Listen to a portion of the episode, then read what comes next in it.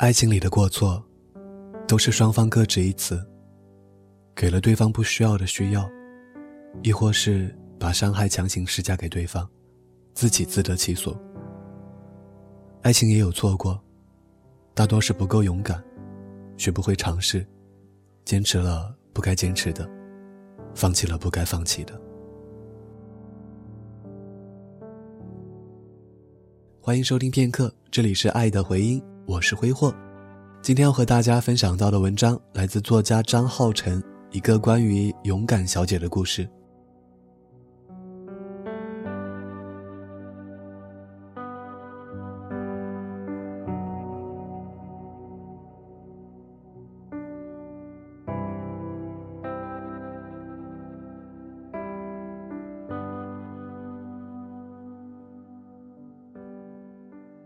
勇敢小姐有一种魄力，她看上的人要走的路没有顾忌，不在乎后果。她说：“最坏的结果就是死，既然死不了，还有什么好犹豫？”勇敢小姐是东北姑娘，典型白羊座，人群里嗓音最大，而且永远热血地冲在前线。朋友们用四个字完美地诠释了她的性格：原始、兽性。她在北京上的大学。刚进校园就因为大嗓门抢走了学姐的主持人位置，成了文艺骨干。当室友还在适应高中到大学的过渡期时，他已经每天忙碌在各种外联、汇演和考证当中。仅靠几次艺术节，他就以让人瞠目结舌的浮夸主持风格，赢得了享誉全校的知名度。同学们亲切地在他乳名后面加了个“鸽”字，彰显其屹立不倒的江湖地位。大二的联谊会上，勇敢小姐对一个男生一见钟情，以至于整晚都异常亢奋，感觉自己一举一动都映在别人眼里，笑得格外欢脱。散会后一打听，人家已经有了女朋友，而且那个女友还是某选秀节目的二十强，走在大马路上都会被人堵着合影的那种。勇敢小姐当然不以为然，还为此展开了疯狂的挖墙脚行动，因为那个女生跑商演时常不在校。他就每天准点出现在食堂，处在男生旁边，还安排低年级的学弟盯着对面宿舍楼的一举一动。只要那个男生一出来，他就假装偶遇路过，顺带打个招呼。要到他手机号后，以打错为由，接连拨了好几通电话。久而久之，两个人就混熟了。勇敢小姐不做拆人台当小三儿的勾当，而是大大方方趁虚而入。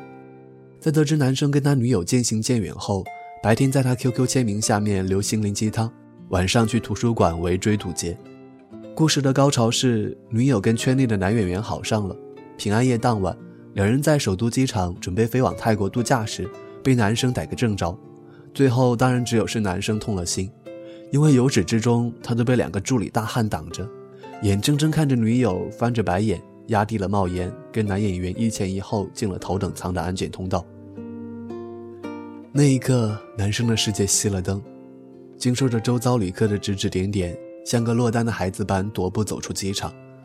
门外裹着红色大衣，外加绿色围巾，像一棵圣诞树一样的勇敢小姐，正端着两杯热奶茶，傻笑地看着他。于是他们顺理成章地在一起了。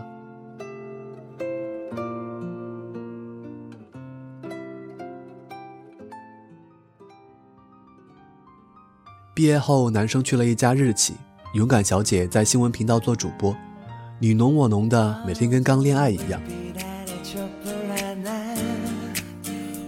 勇敢小姐的兽性在男生那里退化成了一只野猫，恨不得随时随地都长在对方身上，无事聊骚一下，恩爱程度成了众人皆知的情侣楷模。男生经常日本、北京两地跑，勇敢小姐也无半点怨言。只要对方要做什么，提前给他报备，晚上及时发来晚安信息，知道他的行踪就好。所以出轨或者出柜这种关键词，在勇敢小姐的三观里面根本不存在。即便后来男生一走，将近一个多月，她也稳如泰山的在家里候着他。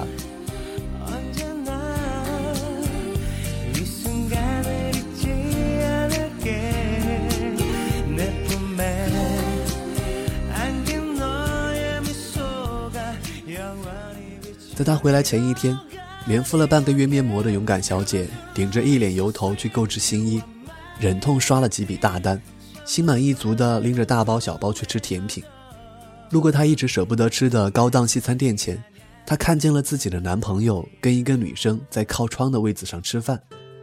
她默默地拨通了男生的电话，听嘟嘟声已经回了国。接通后，对方果然骗了她，跟电视剧的桥段一模一样。但她没有捂着嘴跑走，而是大方地进了那家餐厅，然后在他们旁边的位子坐下。男生看见她，脸都绿了，一句话也不敢说。勇敢小姐摆出阔太太的架势，把餐单上的牛排从头到尾点了个遍。服务生不肯下单，她就故意扯着嗓子大喊：“什么意思啊？你们谁规定一人只能吃一份牛排呢？我吃着嘴里的，想着外面的，是我的自由。这年头谁没个多重选择啊？死磕在一份牛排上，我对得起生我养我的大中华吗？”然后故意撇头朝男生那边反问道：“你说是吧？”最后，服务生前前后后上了十份牛排，他吃的时候还故意阴阳怪气儿，一边唠叨一边把刀叉磕得砰砰响。女生有些不悦，便撒着娇拉男生走了。这期间，男生始终埋着头，全程用头顶对着勇敢小姐。等到他们离开后，整个餐厅回归安静，听清音乐时，才觉得一切伤感到死。勇敢小姐嘴里包着一大口牛肉。吞不进去，干呕了一下，眼泪哗就全出来了。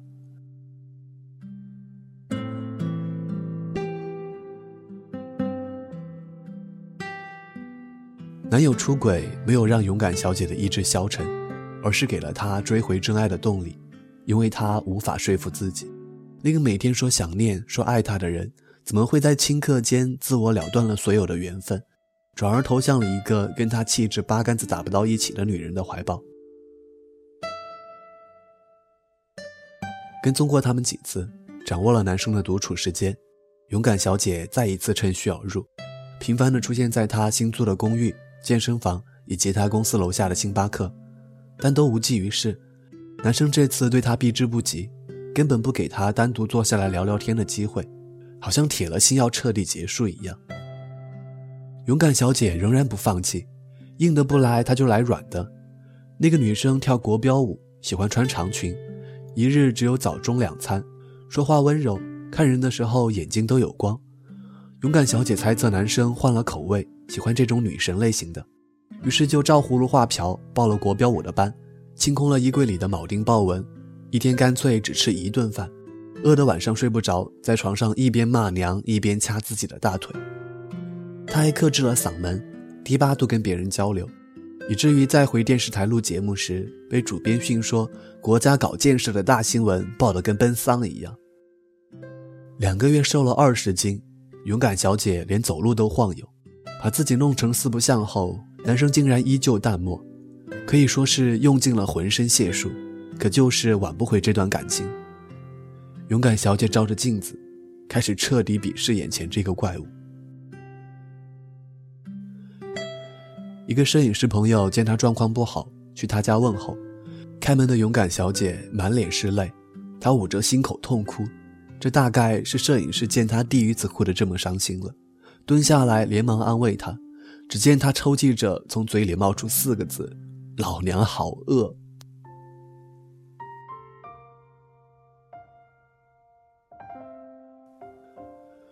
不是说她真的不伤心、不难过。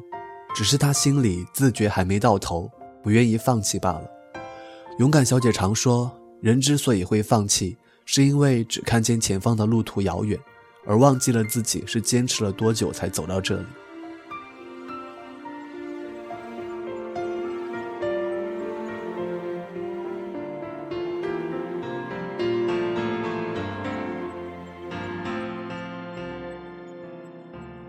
分手后的第四个月。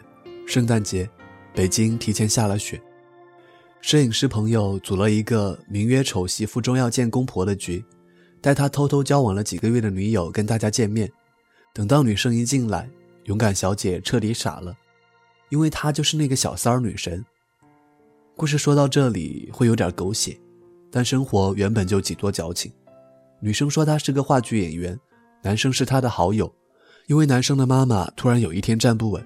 走路保持不了平衡，跟他过世的外公当初情况一模一样，才知道这是家族的遗传病。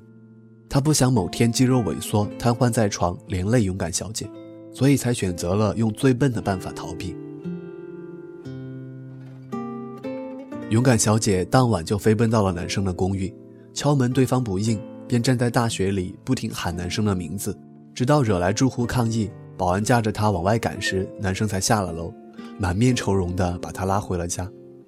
勇敢小姐一进家门就翻箱倒柜，把她藏好的相爱证据一件一件搜出来，电影票、公仔、CD，直到翻到衣柜里那年平安夜她穿的红色大衣和绿围巾，两人泪眼相看。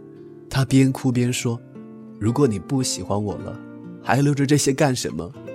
要是你觉得骗我能让我们都好过一点，能不能想点好的理由？你以为演电影啊？你人还站着，那就抱我；站不稳了，我就抱你，多大点事儿啊！”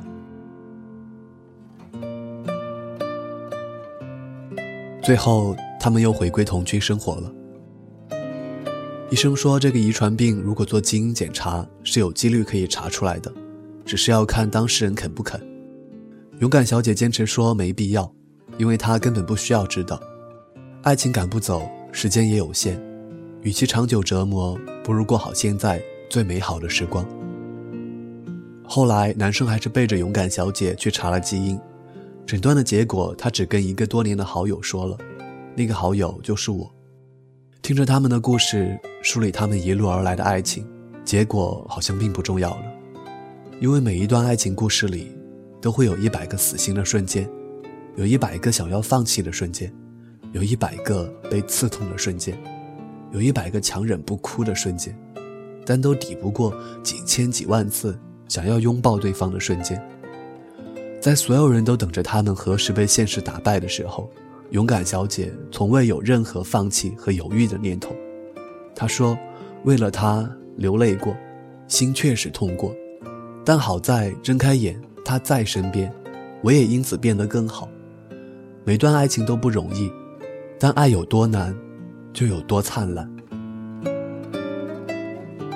故事的节点并不会落在谁的离开上，因为我相信，这一路上的我爱你。”都有美好的结局。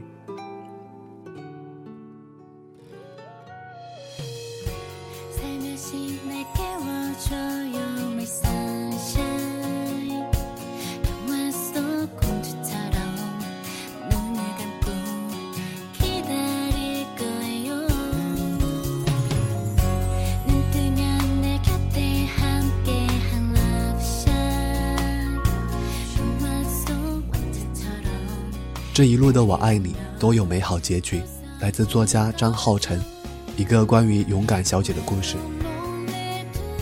这里是片刻爱的回应，感谢有你的陪伴，我是挥霍，我们下期节目再见。